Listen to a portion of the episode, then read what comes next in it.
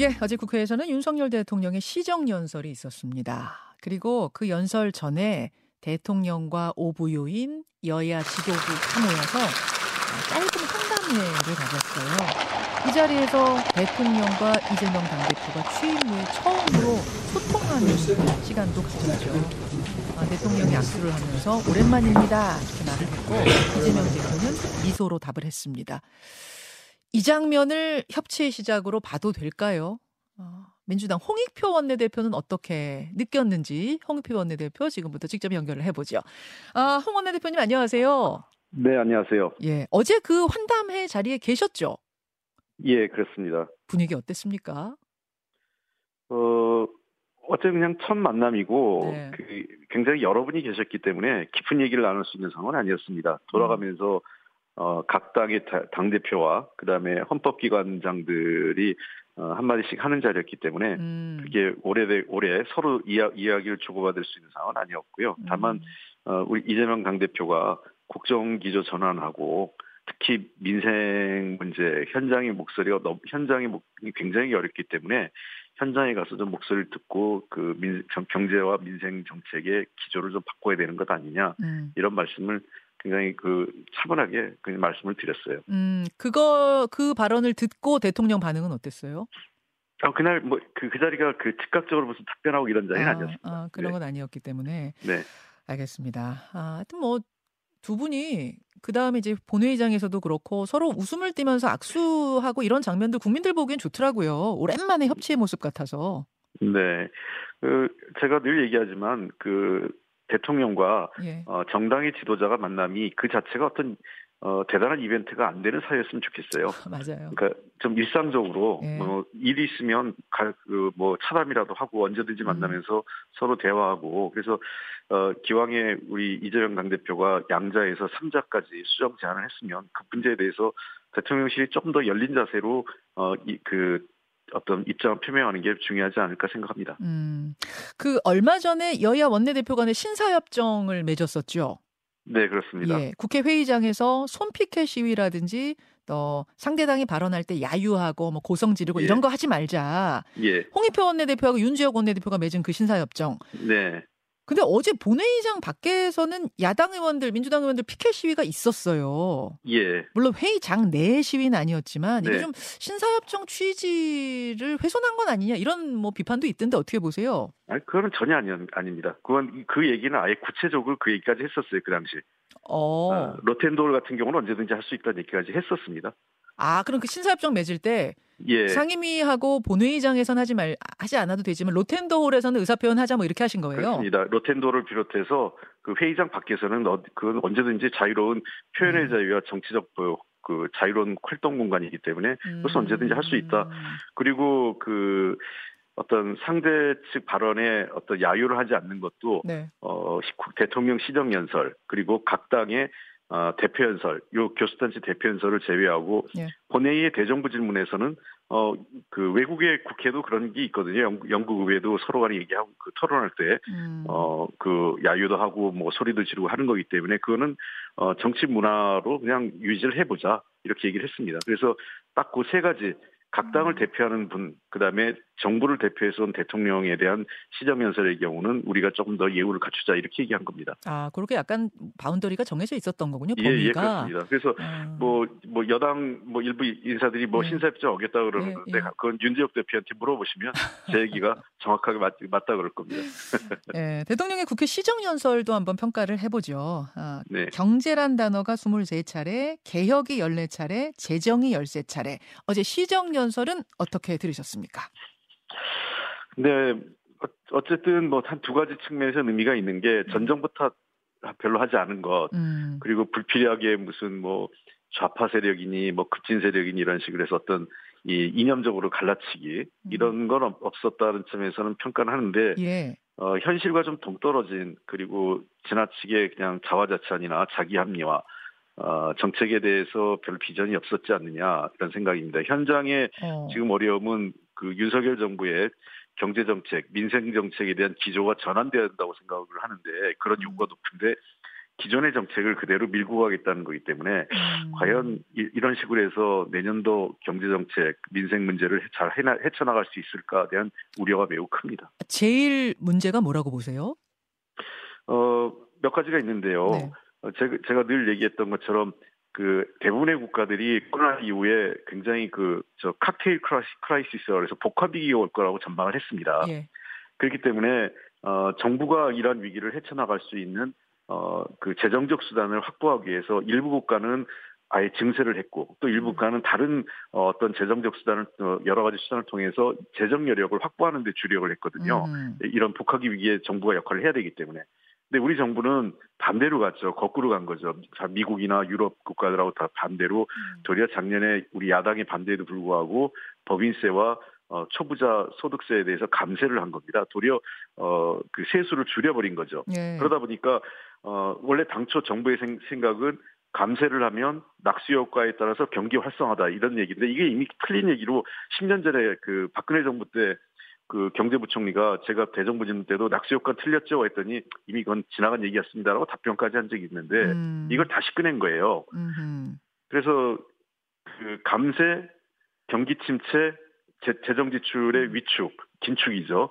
이런 그 악순환으로 빠져 있는 겁니다. 음. 올해 그 세수가 당초 예상했던 것보다 60조 줄어들었거든요. 예, 예, 예. 그러면 어떻게 하겠어요? 내년에도 결국은 정부가 뭐 재정 건전성을 음. 위해서 긴축하는 게 아니라 쓸 수 있는 돈이 없기 때문에 쓸 수 있을 만큼 돈을 지출하기 위해서 그 긴축을 하게 된 겁니다. 그러니까 음. 저는 굉장히 우려스러운 건 이런 악순환에 빠진 우려가 높다라는 어. 거고요. 두 번째는 R&D를 비롯해서 어그 또 기후 변화, 예. 인구 네. 인구 위기 이런 등의 미래에 대한 예산이 전혀 없어요. 음. 어, 준비가 안 돼 있고 또 민생 예산이라고 해서 소위 청년 일자리 그다음에 어, 우리가 얘기하는 뭐 저 지역 상품권 문제, 예. 그다음에 뭐 여러 가지 그 복지와 관련된 몇 그 정책에 있어서 사실은 굉장히 말은 그렇듯하게 하셨지만 어, 제대로 내용을 갖춰 있지 않습니다. 알겠습니다. 전년보다 예산이 줄고요. 그런 그러니까, 부분들. 예, 민생과 관련돼서도 굉장히 어, 말과는 다르게 어, 부실한 예산이다 이렇게 보이는 겁니다. 지금 이제 이런 부분들이 아마 예산안 논의할 때 민주당에서 문제 삼을 부분이 아닌가 지금 엿볼 수가 있는데 알겠습니다. 민주당 홍익표 원내대표 만나고 있습니다. 어제 뭐 시정연설에서 언급된 건 아닙니다만 여의도에서 가장 큰 가장 떠들썩했던 이슈는 김포시의 서울시 편입 문제가 아니었을까 싶어요. 이른바 메가 서울론. 어, 김포시가 요청해서 뭐, 어, 검토를 시작했는데 이게 그냥 한번 던져보는 정도가 아니라 국민의힘은 당론으로 추진할 만큼 지금 강력한 힘을 받은 상태입니다. 어떻게 생각하세요? 음, 저는 근데 좀 아쉬운 게 예. 이런 식으로 좀그 그 정략적으로 그 선거를 앞두고 포퓰리즘적으로 더 이런 문제를 제기하는 것은 매우 부적절합니다. 아 포퓰리즘 어, 정략적이라고 느끼시는 겁니까? 네 그렇습니다. 이게 준비가 안 됐거든요 전혀. 어. 충분한 검토가 이루어지지 않고 의견 수렴도 제대로 이루어지지 않은 거고요. 그냥 일단 던진 거거든요. 음. 정치권에서 이슈를. 예. 그러니까 이렇게 되면 당장 김포 내에서도 김포시 내에서도 어, 서울 편입을 찬성하고 반대하는 분들은 나뉠 겁니다. 음. 예컨대 어, 그 쓰레기 매립지가 인근에 있는 지역 같은 경우는 자칫 이제 서울의 쓰레기를 받을 수밖에 없는 상황이 되는 거죠. 어, 예. 김포 지역에 지금 예. 그 김포 지역에서 서울의 쓰레기 매립을 바, 그 반입을 금지시켰지 않습니까? 예, 더 이상 안 예. 받는 못 받는 걸로. 근데 서울 편입이 되는 순간 쓰레기 매립을 서울시 걸 받게 되는 거죠. 어. 그러니까 쓰레기 매립지로부터 멀어, 멀리 떨어져 있는 지역은 찬성률이 높을 거고요. 음. 쓰레기 매립 지역에 계신 분들은 도리어 아 이러면 우리 또 영원한 이제 그 서울 쓰레기를 다 받게 되는구나. 이런 그 불안감이 계실 거예요. 어. 그러니까 지역 내에서도 지역 상황에 따라 갈립니다. 또 음. 경기도와 서울의 이해관계가 당연히 다르죠. 그다음에 서울시 주민들도 생각이 다르실 거예요. 김포를 받는 게 우리한테 유리할지. 음. 또 만약 김포만 받게 되면 지금 벌써 여당에서 나오는 얘기가 과천, 의왕, 음. 광명, 뭐 남양주 등등 다 나오지 않습니까? 그러면 성남 뭐 그러면 서울의 인근의 도시를 다 붙인다. 음. 과연 이렇게 갔을 때 그러면 김포는 되고 다른 데는 안 되고 이럴 수 있을까 싶은 거죠. 네. 사실 수도권으로 출퇴근이 더 많은 거는 저 그 제가 알기에는 광명보 저그 김포보다도 일산이나 열지 훨씬 더 많으세요. 음. 그러니까 그런 생활권으로 기준으로 해보면 다른 지역이 더 우선이 될 수도 있고 그래서 이런 문제에 대해서 던질 때는 굉장히 신중하고 지역에 충분하게 그 그 지역 주민들의 의견 또 해당 음. 어그 당사자인 서울시와 경기도의 지자체 간의 협의 조정들을 거치면서 정치권이 수용을 해야 되는 게 문제 그 해야 되는데 네. 반대인 거죠. 그러니까 정치권이 던지고 어 지방자치단체들은 한 번도 검토된 적이 없는데 이게 뭐지 이런 상황이 되는 거고. 그러면은 위, 저 원내 대표님 예. 일단 뭐 예. 정치적인 유불리 이 시점의 문제를 떠나서 이 김포를 서울로 편입한다는 아이디어 자체에 대해서도 문제가 많다 우려된다 이쪽이세요. 아니에요. 저는 그렇게 생각은 아니. 이 던지는 방식이 절차적 문제인 거고요. 아, 절차와 방식 예, 시기의 예, 문제다. 문제, 예, 그래 그게 문제고 두 번째는 예. 어, 이런 방식으로 해서 하기보다는 저는 어, 그래도 책임 있는 여당이고 여당의 당 대표가 되면 예. 어, 국토 대전략 차원에서 얘기를 돼야 됩니다. 그건 어떤 말씀이실까요? 예를 들면 예. 어, 우리 당은 이미 이런 문제에서 적극적으로 논의할 생각이 있어요. 그 우리 당은 전에부터 부울경 지역 또 음. 호남권 등에서 지역 균형 발전과 예. 미래 사회를 대비해서 메가시티를 주장해 왔습니다. 것들이 꽤 있죠. 메가시티. 그렇습니다. 네. 예, 우리가 먼저 해왔던 내용이었고요. 그래서 그렇다면 어, 국토 전체를 놓고 어떻게 할 거냐 하는 얘기를 하면서 어, 얘기를 해야 되는데 김포를 서울에 붙이느냐 마느냐로 하면 논란 자체가 매우 협소해지고 음. 아무런 미래 전략이 없는 얘기가 되는 겁니다. 이건 지역 이기주의만 부추기게 되는 거고요. 아, 전체적인 그러니까 전국 지도를 놓고 어디를 그렇습니다. 묶고 어디를 떼낼지 예. 그렇게 논의하는 거라면 찬성이다. 그렇습니다. 그리고 또 하나는 그렇게 되면 알짜 도시들을 다 서울로 가면 경기도는 어떻게 됩니까? 음, 예. 어, 경기도는 나머지 경기도 도민들은 그냥 중앙 그 국민의힘은 버리겠다는 건가요? 음. 그렇지는 않을 거 아닙니까? 그렇게 될 경우 저 그래서 저는 기존에 지금 우리가 그 광역 단 광역 시도 그다음에 음 저 시군구 읍면동이 행정체계까지 네. 전면적으로 개편하는 걸 검토해 볼 필요가 있다고 생각해요. 알겠습니다. 아예. 예, 여러 차례 행정대 개혁, 행정체계 개편 얘기가 나오기 때문에 김포시만 큰... 따로 떼서 뭐 총선 전에 거기만 서울시로 편입하는 문제 논의하고 이렇게 한다면 반대다. 예, 그렇게 하는 게 아니라 저는 어, 우리 당은 이미 준비하고 있고요. 전체적으로 행정 대개혁을 한번 어, 그 제안하고 여당과 협의해 볼 생각입니다. 음, 행정 대개혁. 총선 얘기가 나온 김에 조금 이어가 보죠. 어, 국민의힘에선 지금 혁신 작업이 진행 중입니다. 아까 이뉴환 위원장하고도 얘기 나눴습니다만 기득권 포기, 희생, 공정 이런 키워드를 혁신위가 계속 준비하고 있다고 해요. 민주당은 강서 보궐선거에서 크게 이겼으니까 조금 여유가 있는 편인가요? 어떻게 보세요? 아, 그렇지는 않습니다. 강서 그 저희는 이미 강서 재보궐 선거 결과는 다 잊었습니다. 저는. 아 벌써 잊어버리셨어요? 예. 아 잊어버 잊어버리 잊어, 잊어버리셨다는 얘기는 그러니까 그러려고 노력한다. 예, 그거를 더, 더 연연하지 않습니다. 그건 지난 선거고, 어. 어, 지난 선거는 다가오는 선거하고 아무 관련이 없습니다. 아, 아, 그런 자세로. 그, 그러면은 이제 민주당은 그럼 뭘 혁신하고 뭘 준비할 거냐. 예를 들어 국민의힘의 기득권이 영남이라면 민주당의 기득권은 호남과 586이다. 이런 얘기들 매 선거마다 했었는데, 음. 그쪽의 기득권을 좀 내려놓는 작업 이번에도 필요하다고 보세요? 어떠세요? 음, 기득권은 뭐 꼭 어떤 지역과 특정 세대를 한정 짓지는 않습니다. 어, 또 영남의 기득 물론 현, 예, 형, 표면적으로 영남의 기득권과 호남의 기득권을 나타나긴 하지만 어, 저는 내용적으로 굉장히 다르다고 생각을 해요. 음. 어, 호남 분들이 지금까지 그 싸워왔던 민주화 운동이라든지 어, 군부 독재에 싸웠던 문제를 단순히 그냥 어, 영남과 등치에서 호남 기득권 이렇게 얘기하는 거는 아니, 여기서 말하는 저는, 기득권은 예. 국민의 기득권, 시민의 기득권 예. 얘기하는 게 아니고 그 지역 예. 의원들이 그곳에서 아무래도 당선되기가 쉽다 보니 기득권 아니냐 뭐 그 말씀입니다. 예. 예, 그렇게 그 어쨌든 근데 그 경우에도 저는 어, 우리 당의 같은 호남 지역 의원들은 예선이 굉장히 어렵습니다. 음. 어, 그 국민의힘 같은 경우는 영남 지역에 굉장히 그, 저 전략 공천 내려꽂는다는 얘기를 많이 하는데, 우리 호남의 지역 그 당원들이 굉장히 많습니다. 예. 권리당원 이 수가. 예, 예. 우리는 그 제일 많은 지역이 호남 지역인데, 예. 이 지역의 그 권리당원들께서는 전략 공천을 싫어하십니다. 음. 어, 자신들의 손으로 경선을 통해서 뽑기를 원하시기 때문에, 예.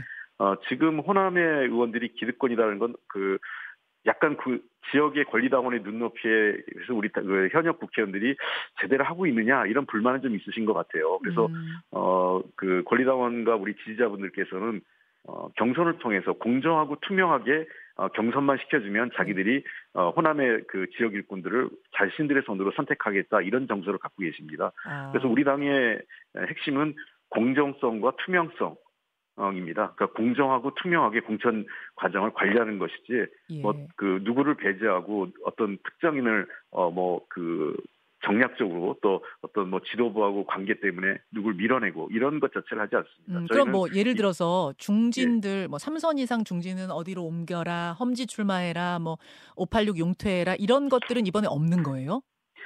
어, 그런 문제들은 자발적으로 일어나게 될 거예요. 아. 누가 하라고 해서 하는 게 아니라 아마 저, 제가 아시다시피 어, 기존 지역구에서 좀 어려운 지역구에 제가 옮겼는데 원내대표 홍원 대표님이 진짜 자진해서 험지 출마하셨잖아요. 예, 예, 예. 근데 저보고 누가 그렇게 하라고 강요했으면 절대로 안 했을 겁니다. 저도 어, 정치인은 예. 본인이 선택하고 본인이 결정하는 겁니다. 책임지고요. 예. 그래서 어, 만약에 이제 내년 한 1월 달쯤 가서 전체적으로 선거 전략이나 구도가 나오고 예. 우리 당에 어떤 과제가 생긴다면 음. 어, 자발적으로 헌신하고 희생할 분들이 저는 있으실 거로 봐요. 음. 어, 우리 당의 많은 그 의원들이 지금까지 그렇게 해오셨고요. 알겠습니다. 국민의힘 혁신위처럼 뭐 영남 스타 중진 의원들 이렇게 가시오 이런 이런 건 없을 거란 말씀이시군요.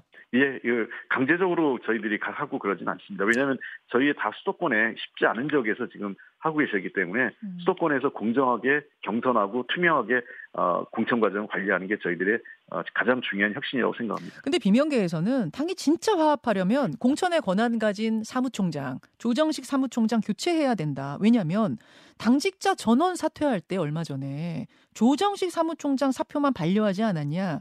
그거는 친명 유리하게 공천 작업하겠다는 어떤 시그널 아니냐 이렇게 좀 의심 네. 의심들을 하시더라고요. 어떻게 보십니까? 그 사실관계가 다른데요. 그 전원이 유임됐습니다. 사실은 그, 그 당직자들이요. 그다음에 저 김민석 정책위 의장 경우에는 예. 그 당시에 사표를 냈는데 이분이 예. 이후에 원내대표 경선에 나갔잖아요. 예, 예. 그랬기 때문에 본인이 유임을 절대로 난 할 수 없다. 그래서 바뀐 겁니다. 음. 원래 유임을 제안을 했는데 당 대표께서 아 그래요. 예, 김민석 그 정책위 의장은 아, 내가 원내대표 출마까지 했는데 어떻게 다시 아무 아무 일 없는 듯이 정책위장을 하겠습니까? 저는 네. 어, 저는 정말 고사하겠습니다. 해서 바뀐 거고요. 예. 그리고 두 번째 아까 제가 말씀드렸지만 우리 당은 이해찬 당 대표 시절에 시스템 공천이 자리 잡았습니다. 음. 그거 다 하실 거예요. 지금 소위 비명계라고 하는 분들이 그 당시 이찬 대표 시절에 주요 당직 갖고 계셨고 최고위원회 하셨기 때문에 음. 어떻게 되는지 아는데 조, 사무총장이 누가 된다고 해서 이렇게 저렇게 자지우지할 수 있는 자리가 아닙니다. 그렇게 거꾸로 얘기하면 그러면 음. 그 전제가 사무총장이 부, 그 부당하게 어떤 당무 그 공천 과정에 개입할 수 있다라는 것을 인정하는 거 아니겠어요? 아마 이제 이런 것 같더라고요. 지금 시스템 공천 맞는데 그 공천, 그러니까 경선 들어가기 전에 전에 어디를 전략 공천 지역으로 할 것인가라든지 뭐 요런 네. 요렇게 좀 조정할 수 있는 권한들이 있지 않습니까? 그런 곳에서 뭔가 불이익 있지 않겠느냐? 뭐 자객 공천 뭐 이런 것들 조금 비명계에선 의심하시는 것 같더라고요. 그 전략 공천이라고 하는 데는요. 예. 그 대상자가 없는 지역입니다. 나갈 분들이. 예. 그러니까 예를 들면 전략 공천 지역은 몇 가지죠. 예를 들면 이제 그 하나 예를 들면 서대문구 같은 경우 이제 전략 공천 지역이 될 가능성이 높겠죠. 음. 왜냐하면 우상호 의원이 내려놓은 어, 자리 아니겠습니까? 내려오는 시죠. 예. 예. 그런 경우에 그럼 전략직으로 묶어서 여기를 어, 외부에서 영입한 분을 넣을 건지 음. 아니면 지금 어, 현지에서 어, 좀 활동하고 계신 분들 간에 경선을 할 건지를 결정하는 거거든요. 음. 그런 정도, 그, 그런 게 많지가 않아요. 그런 음. 게한 20개 안팎일 거고, 대부분의 지역은 현재 그 활동하고 계시는 현역 의원과 지역위원장 또 도전자들 간에 네. 어, 공정하고 투명한 경선을 관리하게 될 겁니다. 알겠습니다. 조정시 사무총장 교체 이런 거는 전혀 염두에 두고 있지 않다는 예, 말씀이시고 네, 그리고 자객 공천이라는 게 말이 안 되는 게 자객 공천은 당 대표가 의지를 갖고 하는 건데요. 예. 지금 대부분 이재명 대표 가깝다고 얘기하는 거는 어, 신인들이 정치 신이나 도전자들이 자가 발전이지 전혀 이재명 대표하고 연관돼 있는 분들은 없습니다. 아 그렇습니까? 알겠습니다. 마지막으로 하나만 확인해 주세요. 그 대통령이 한동훈 장관 탄핵 파면해야 된다. 그렇지 않으면 민주당이 네. 탄핵안 발의하겠다. 이게 이제 민주당 입장이었는데 지난번에 원내대표님 나오셨을 때 국감에 일단 집중하고 국감 예. 끝나면 그때 판단하겠다 그러셨어요. 예, 예, 그렇습니다. 국감 끝났습니다. 이제 논의에 들어가는 겁니까? 음, 여러 가지 지금 그, 저, 한동훈 장관을 포함해서 외에도 여러분들의 문제가 같이 검토되고 있습니다. 여러분들이요? 네. 여러 장관이요? 어, 뭐지, 여러분이라고 그 몇몇 분들을, 그러니까 지금 저희들이 검토 중에 있고요. 어. 그래서 어, 도리어 한동훈 장관보다 좀 더 그 우선순위가 있는 분도 있고 해서 그런 분들에 대해서 저희가 그 꼼꼼하게 지금 어, 그 내부적 TF에서 검토 예. 중에 있습니다. 아, 그러니까 이 한동훈 장관 탄핵 안 발의뿐만 아니라 다른 한동훈 장관을 하겠다고 아직 결정한 건 아니고요. 예, 예, 예. 어, 간, 제가 지난번에도 검토하겠다 그랬지 않습니까? 예, 예. 그래서 뭐 국감 중에도 별도로 검토를 계속 해 왔고요. 예. 어, 근데 그 몇몇 분이 더 해서 시- 실제 그 이제 그 탄핵이라는 것은 어떤 정치적 행위 아니라 법적 행위지 않습니까? 그렇죠. 법률 위반 행위가 있는지를 예. 그래서 저희들이 꼼꼼하게 관련 내용을 살펴보고 있고 어. 또법 위반을 한 분이 한동훈 장관 한 분 아니라 다른 분도 계시기 때문에 어. 어, 그분들에 대해서도 포괄적으로 저희들이 어, 심도 있게 검토해서 필요할 필요하다고 판단되면 그리고 어, 확실하다고 저희들이 파- 그 내부적으로 결론이 내려지면 네. 어, 단행할 생각입니다. 아, 몇 분을 몇 분에 대해서 다 검토 중이고 검토 시작할 것이다 그런 말씀이세요. 그렇습니다. 아, 다 국무위원입니까? 제가 다 말씀 못 드리겠고요. 그래서 뭐 다 하겠다는 얘기는 아니고요. 그, 네. 그 얘기가 예. 검토 중인 사람이 몇 분이 아, 그렇죠, 있다라는 그렇죠, 겁니다. 그렇죠. 네, 네. 알겠습니다. 여기까지 뭐그 오늘 중에서 일부일지 뭐 다일지는 그 상황에 따라서인데 일단은 저희가 몇몇 분을 검토하고 있다 이렇게 말씀드리겠습니다. 여기까지 오늘 말씀 듣죠. 홍익표 원내대표님 고맙습니다. 네, 감사합니다. 김현정의 뉴스쇼는 시청자 여러분의 참여를 기다립니다. 구독과 좋아요, 댓글 잊지 않으셨죠? 알림 설정을 해두시면 평일 아침 7시 20분 실시간 라이브도 참여하실 수 있습니다.